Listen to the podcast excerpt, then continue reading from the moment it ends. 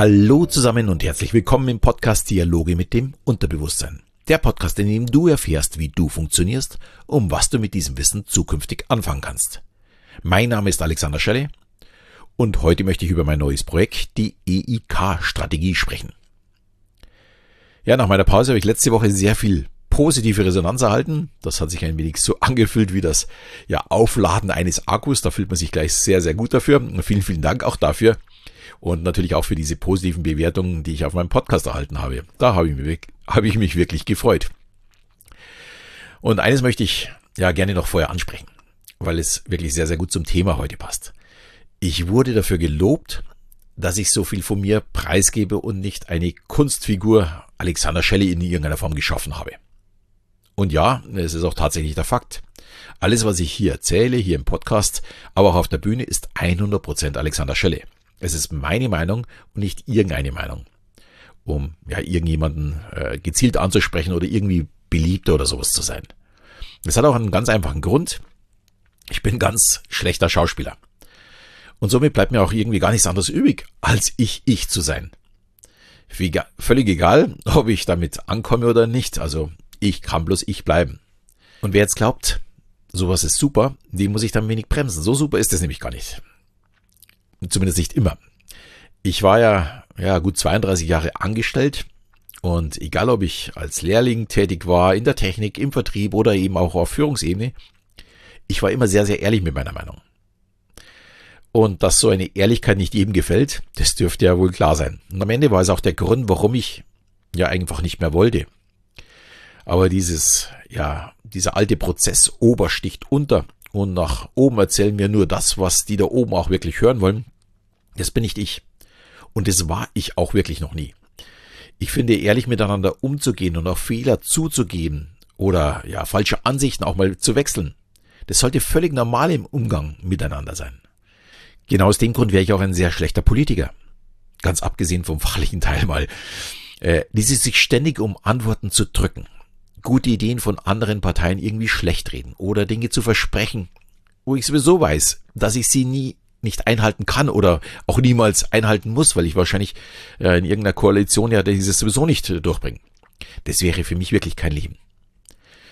Ganz spannend war da in der letzten Woche eine Sendung vom Land, ich glaube am Mittwoch war sie, und zu Besuch war der Parteivorsitzende der SPD, Norbert Walter Borjans, Ihr wisst schon, das ist der mit der Saskia Eskens, die, diese rote Doppelspitze. Und bis jetzt glaubte ich ja immer nur, dass diese gute Frau Eskens der peinliche Teil von den beiden ist. Aber der nette Walter Boyans wurde ja von, aufgrund seiner Schwäche, die er an diesem Abend hatte, in seinen Aussagen von Lanz immer weiter in die Enge getrieben, bis er an die Wand genagelt wurde. Also es war wirklich hart, bis dann Lanz irgendwann Mitleid hatte und ihn in seiner eigenen Peinlichkeit wirklich stehen ließ ich verstehe die SPD wirklich nicht. Ich bin mir sicher, auch wenn sie derzeit nicht gut dastehen, müssen sie doch wirklich fähigere Leute haben als die beiden. Na, ist gut, nur meine persönliche Meinung. Mir tut's wirklich leid darum. Aber zurück zu Lanz. Lanz, seine Vorgehensweise ist so wunderbar vorhersehbar. Ist jemand ehrlich und respektiert auch die Leistung anderer, dann ist er zwar immer noch kritisch, aber noch immer mit einem Lächeln und einer gewissen Sympathie. Er fragt zwar dann immer mehrfach nach, aber äh, man kann sehr, sehr gut mit ihm leben. Wenn aber jemand die Schuld immer bei anderen sucht oder immer Ausreden sucht oder sich selbst als den Besten hinstellt, wie es zum Beispiel Walter Bojans mit seiner Partei gemacht hat, ja und auch schon etliche Politiker vor ihm, dann geht Lanz echt steil. Der rückt dann immer auf dem Stuhl so nach vorne und wird dann immer sehr, sehr direkt. Und er ist dann auch nicht mehr wirklich objektiv und auch nicht fair. Es ist aber eine vollkommen normale Reaktion. Wer möchte schon angelogen oder verarscht werden? Und Lanz ja, reagiert dann halt wirklich extrem emotional. Etwas cleverer und mit viel mehr Fingerspitzengefühl ist da zum Beispiel Günther Jauch.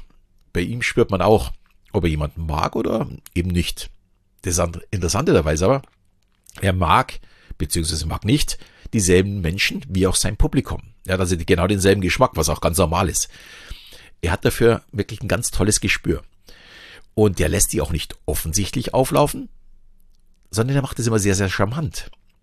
Für mich ist er daher wirklich der König der emotional intelligenten Kommunikation. Er weiß genau, was er tut und wie er diese Leute ja so verbiegt, wie er es möchte. Denjenigen, die er mag, hilft er ein bisschen und die, die er nicht mag, hm, da arbeitet er so ein bisschen gegen sie. Das totale Gegenteil wäre für mich dann äh, sein früher Radiopartner Thomas Gottschalk. Der ist, sagen wir mal, eintrainiert, sehr, sehr nett zu seinen Gästen. Das war er auch schon immer. Allerdings ist er für einen guten Gag auch mal bereit, den anderen schlecht dastehen zu lassen. Auch das war er schon immer. Und das kommt nicht, weil er demjenigen wehtun möchte, also diese Absicht hat er nicht, sondern weil er für sich selbst einfach das Wichtigste ist. Er steht im Mittelpunkt. In seinen guten Zeiten ist das vielleicht gar nicht so aufgefallen. Aber jetzt spürt man einfach, jetzt wo er wirklich so die Karriere ausgelaufen ist, möchte ich schon fast sagen, also nicht am Auslaufen ist, sondern die ist in meinen Augen schon ausgelaufen, wie er sich gern in seinen alten Glanzzeiten sonnt und immer wieder erzählt, was er doch für ein toller Hecht ist. Ich finde es persönlich wirklich sehr schade. Ich mochte ihn eigentlich immer recht gern, habe ihn gern gesehen.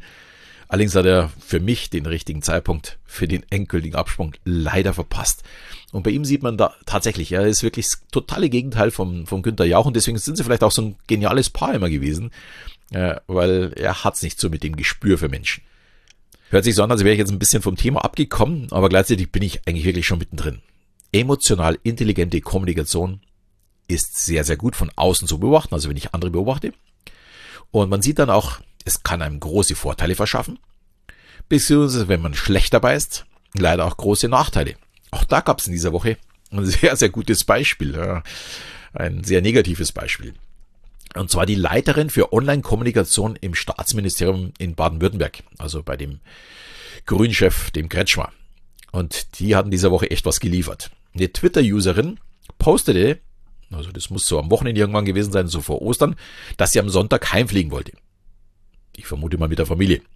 Aber den nächsten Testtermin be bekommt sie erst am 12.04., also circa zehn Tage später. Und sie weiß jetzt nicht mehr weiter. Ja, auf diesen Post reagierte die Online-Chefin mit folgendem Wortlaut. Ich lese das jetzt wirklich vor, weil es ist fast unglaublich. Ha, ha, ha, ha, Silke. Du bist halt eben einfach hohl, ohne eine egoistische Plunz. Vergammle doch auf der Insel und hör auf rumzuflennen. Das ist einfach nur erbärmlich. Das ist wirklich der genaue Wortlaut der Antwort. Das ist fast unglaublich. Und so sehr sich jetzt viele denken, sie hat ja recht. Was muss die andere auch auf Malle, wenn wir zu Hause sitzen müssen? Kann und darf man natürlich so nicht antworten.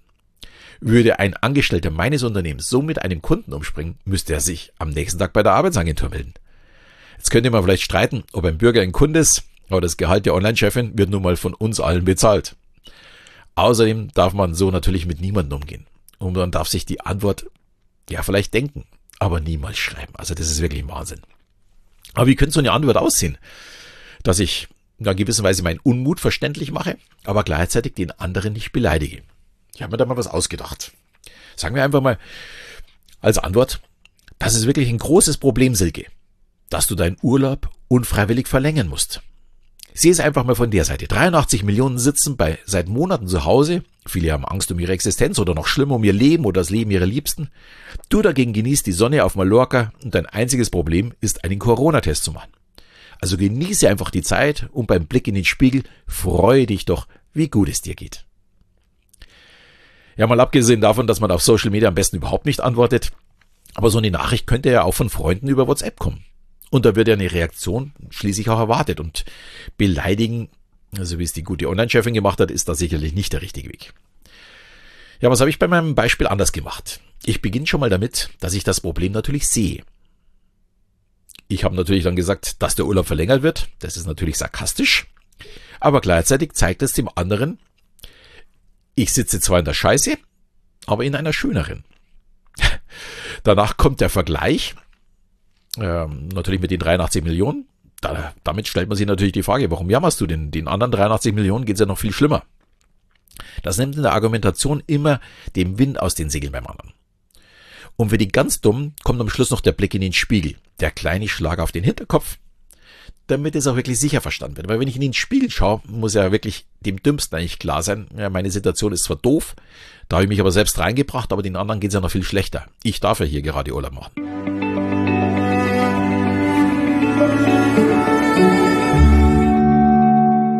Und vielleicht wunderst du dich jetzt, weil ja unter emotional intelligenter Kommunikation meint man ja immer, das muss doch positiv sein. Nein, absolut nicht. Es kann positiv sein, Aber vor allem muss eine Kommunikation mit einem Ziel sein.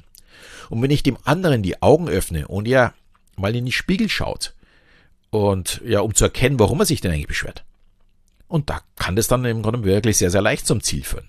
Also es muss nicht immer positiv sein, sondern es muss vor allem wirksam sein. Für mich ist der Spiegel eine sehr schöne Methode, um auch den Blickwinkel zu verändern. Warum ist denn die Situation gerade so? Warum hat der oder die andere jetzt gerade eine konträre Meinung zu mir? Es ist nicht immer der andere das Problem, genauso wenig wie wir selbst immer das Problem sind. Wenn ich aber beide Seiten verstehe und die Bedürfnisse des anderen erkenne, kann ich die Kommunikation definitiv ganz, ganz stark verbessern. Möchte aber auch hier klar sagen, meine Antwort passt natürlich auch nicht zu ihm. Mit zu viel Sarkasmus verliert man ganz schnell auch mal Freunde. Deswegen ist es so wichtig, den, ja, den anderen zu lesen, zu verstehen, was für Bedürfnisse hat er. Aber eins ist klar, wenn ich zu Beginn Verständnis für die Situation zeige, also ich sage, oh, tut mir leid, dass du das jetzt festsitzt, hört der andere auch ganz anders zu. Sprich, dann folgt er mir. Wenn ich ihn sofort beleidige, wird er den Rest schon gar nicht mehr aktiv lesen. Vielleicht noch passiv, aber nicht mehr aktiv. Das ist natürlich auch bloß ein ganz kleiner Teil der emotional intelligenten Kommunikation. Und was ich damit vorhabe, das möchte ich dir jetzt erzählen. Es geht um die EIK-Strategie. Also wie kommuniziere ich emotional intelligent? Und dabei geht es nicht um Empathie alleine und auch nicht um Rhetorik, sondern um das Ganze. Bei der Empathie geht es ja vor allem zu spüren, was fühlt der andere. Und bei der Rhetorik geht es vor allem darum, wie genau oder detailliert kommt meine Botschaft oder meine Anweisung an. Beides ganz sicher ganz, ganz wichtig. Aber ich persönlich finde es auch wichtig, davon abweichen zu können.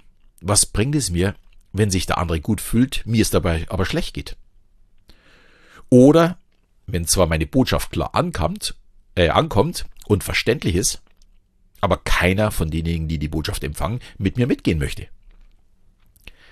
Ja, also da fängt, fangen die Probleme nämlich schon an. Und mir wird von Rhetorikern sehr, sehr gerne vorgeworfen, vor allem wenn sie so ganz frisch aus einem Rhetorikseminar kommen, dass ich zu viele Weichmacher verwende. Und ja, da haben sie wirklich vollkommen recht. Aber das Abschwächen einer Aussage zum Aufbau von Vertrauen ist nun mal auch wichtig. Sehr gut vergleichen kann ich das mit ja, den unterschiedlichen Wegen in den hypnotischen Zustand. Da gibt es zwei Wege. Und ja, sehr lange hat man ja Hypnose ausschließlich autoritär genutzt, bis dann Milton Erickson vor, ich schätze mal 60, 70, 80 Jahren in die anti-autoritäre Hypnose eingeführt hat. Und beide Wege führen in die Trance und trotzdem sind sie sehr unterschiedlich und keine ist grundsätzlich jetzt mal besser oder schlechter. Es kommt halt auf den Moment an. Und ich nutze auch beide Wege. Wer mich schon auf der Bühne gesehen hat äh, oder meine Hypnose Hypnoenergie runtergeladen hat, kennt auch schon beide. Wenn ich auf der Bühne bin, muss eine Hypnose natürlich schnell gehen. Das Publikum ist nicht bereit, 20 Minuten zu warten, bis mal irgendwas passiert. Ich hypnotisiere also autoritär, oftmals in wenigen Sekunden, sag Schlaf, gebe einen Befehl. Hierbei ist wichtig, dass ich in meinen Ansagen an den Hypnotie, also an den, den ich hypnotisiere, ganz klar und deutlich bin. Wenn ich eine Suggestion dann falsch formuliere, egal was es ist, dann erhöht es das Risiko, dass es nicht so funktioniert, wie ich es mir eigentlich vorstelle. Wenn mir das in der Show passiert, merke ich es meistens schon, wenn ich den Satz also ausspreche. Schon mit dem Satz merke ich, oh, da habe ich falsch angefangen, das könnte jetzt kritisch werden. Zu dem Zeitpunkt weiß es natürlich nicht das Publikum. Aber mir ist klar, entweder geht es jetzt schief oder ich mir was, muss mir was einfallen lassen und ja, nochmal eine andere Suggestion nachschieben. Ich denke, es wird so ein bisschen klar, hier benötige ich eine sehr, sehr klare und sehr deutliche Rhetorik. Hier muss ich wirklich klar sagen, was soll mein Hypnotie dann in dem Moment auch tun. Und dann wird es auch verständlich. Das Gegenteil ist dann bei einer antiautoritären Hypnose. Hier baue ich erstmal Vertrauen auf und dann lasse ich dem Hypnotie die Möglichkeit, ob er mir folgt oder nicht. Ich sage ihm seine Dinge wie, du kannst jetzt die Augen schließen, du kannst auch gerne noch einen Moment warten oder äh, du hast jetzt die Wahl, möchtest du nach rechts oder links gehen. Er hat also die Wahl, die Ansprache ist nicht so direkt, sondern ich zeige nur einen möglichen Weg auf. Bei den Suggestionen dagegen muss man dann aber trotzdem genau aufpassen. Hier ist dann eine deutliche Rhetorik wieder entscheidend, damit das Unterbewusstsein auch wirklich folgen kann. Also hier ist dann auch wieder der Weg mehr oder weniger gleich. Ich kann also mit beiden arbeiten. Wenn ich also mit klaren wie auch mit sehr vagen Ansagen das Unterbewusstsein anspreche und jemanden in die Trance führen kann, dürfte klar sein, dass auch das komplette Spektrum der Kommunikation extrem wichtig ist. Also eine sehr, sehr deutliche Rhetorik genauso wichtig ist wie auch mal Weichmacher. Ein weiterer wichtiger Teil bei der EIK-Strategie bin ich selbst. Also jeder von uns. Wie soll man denn andere Menschen ihre Bedürfnisse erkennen, wenn ich nicht mal meine kenne? Also ist der erste Schritt meine eigenen Emotionen kennenlernen. Wenn ich weiß, wie ich reagiere oder agiere, dann erkenne ich auch das Verhalten bei anderen. Um diesen Prozess zu verstehen und ja auch zu verstehen, warum ich oftmals Erfolg hatte, obwohl ich die schlechtere Ausgangslage vielleicht hatte oder ein geringeres Wissen, benötige ich selbst wirklich ja, fast 30 Jahre. Seit einigen Jahren ist es mir dann durchaus bewusst geworden, warum Kommunikation viel umfassender ist als Wissen oder eben Informationen in irgendeiner Form austauschen. Und das ist jetzt auch der Grund, warum ich ja seit August letzten Jahres daran gearbeitet habe, dieses in einen Kurs zu packen. Rausgekommen ist jetzt erstmal ein kostenloser sieben Tage Online-Kurs. Und in diesem kostenlosen Kurs bekommst du sechs Tage jeden Tag ein Video von mir. Ich erzähle dabei natürlich, warum emotional intelligente Kommunikation für uns alle wichtig ist, gehe aber dann auch wirklich darauf ein, wie ich die EIK-Strategie im Vertrieb, dann als Führungskraft, auch privat dann, zum Beispiel in der Partnerschaft und auch in der Erziehung nutzen kann. Dann am sechsten Tag werde ich dann wirklich die Hosen runterlassen. Ich werde viel über meinen Weg preisgeben, also wirklich, wie ich als ja, Handwerker eine Ausbildung gemacht habe und immer wieder Schritte nach oben gekommen bin und warum ich auch weitergekommen bin. Und was ich dabei alles gelernt habe, werde ich auch in, gerade im Vertrieb und als Führungskraft so ein bisschen was erzählen. Ja, im Grunde auch bei, bei der Partnerschaft und bei den Kindern, weil es sind ja alles Felder, die ich, die ich abbilde. Es ist, glaube ich, eine ganz, ganz spannende Geschichte, da so ein bisschen zu erfahren, wie bin ich gegangen und wie könnte man das vielleicht für sich selbst umsetzen. Ja, und am letzten Tag gibt es dann ein Zoom Live-Webinar. Das wird auch wirklich live sein. Und dort werde ich dann aufzeigen, wie man denn tatsächlich Menschen lesen kann. Mit ja, drei verschiedenen Bereichen, die ich dann aufzeigen möchte. Und als Bonus wird es dann geben, dass ich zeige, wie ich mit zwei sehr, sehr einfachen Mails, kurzen Mails, das Praktikumsgehalt unserer Tochter um 54 Prozent steigern konnte. Also die ist momentan in diesem Praktikum und das lief erst vor ja, einigen Wochen. Und das werde ich dann auch da drin aufzeigen und ein bisschen analysieren, warum es funktioniert. Ja, und zum Abschluss stehe ich dann natürlich für Fragen zur Verfügung. Und ich werde natürlich auch mein Zwölf-Wochen-Programm, das darauf folgt, vorstellen. Da ich bei diesem Zwölf-Wochen-Programm äh, jede Woche auch wirklich persönlich coachen werde, ist da die Teilnehmerzahl allerdings sehr, sehr begrenzt. Und ich bin mir sicher, dass viele auch von diesen sieben Tagen, die kostenlos äh, sind, sehr, sehr viel mitnehmen können. Und ich ja, werde den Kurs jetzt dann morgen, in dem Fall am Sonntag veröffentliche ich immer. Morgen gibt's dann neuen Newsletter für meine Abonnenten und ich werde den Kurs jetzt für diese Woche öffnen, den kostenlosen. Und da können sich alle Podcast-Hörer und alle Newsletter-Abonnenten eintragen. Und nächste Woche Montag, also in acht Tagen in dem Fall, geht es dann los. Es wird in diesem ersten Angebot ein kleines Zucker geben, sage ich gleich mal vorneweg, da ich mir von den ersten Teilnehmern auch Feedback und eine aktive Teilnahme wünsche. Das ist natürlich am besten, wenn ich das mit denjenigen mache, die mich vielleicht schon ein bisschen länger kennen, die mir schon länger folgen, die vielleicht schon in meiner Show waren oder schon länger meinen Podcast gehört haben. Deswegen gibt es da auch einen kleinen Zuckerl. Äh, Details dazu gibt es dann im Newsletter. Da der Podcast natürlich online bleibt, werde ich den Link zum kostenlosen Kurs mit in die Shownotes auch geben. Und er wird wahrscheinlich je nach Teilnehmerzahl und Resonanz immer wieder aufs Neue gestartet. Muss allerdings auch gleich gestehen, ich kann es heute noch nicht vollständig planen, weil ich die Reaktion noch nicht kenne. Und es mir wirklich sehr, sehr wichtig ist, lieber weniger Teilnehmer zu haben und dafür mich sehr, sehr intensiv mit diesen auseinanderzusetzen. Es kann also wirklich sein, dass wenn ich keine freien Kapazitäten mehr habe, ein bisschen länger dauern kann, bis der Kurs wieder freigeschaltet wird. Aber ich verspreche, es wird immer wieder mal kommen und jeder kann davon lernen. Ja, so viel jetzt mal zur EIK-Strategie und diesem kostenlosen Kurs. Äh, vielleicht hast du Lust mitzumachen, trag dich ein, mach mal mit, schau es dir an. Äh, für Fragen stehe ich natürlich jederzeit immer wieder zur Verfügung und dann gibt's ja auch eben diesen kostenlosen äh, Zoom-Call und da kann man dann mit mir direkt sprechen. Ich hoffe, die Informationen heute haben dir gefallen. Du konntest ein bisschen was für dich mitnehmen. Ich würde mich freuen, wenn du wieder eine Bewertung für mich hinterlässt. Und in diesem Sinne verabschiede ich mich wieder. Bis zum nächsten Mal, wenn es wieder heißt Dialoge mit dem Unterbewusstsein.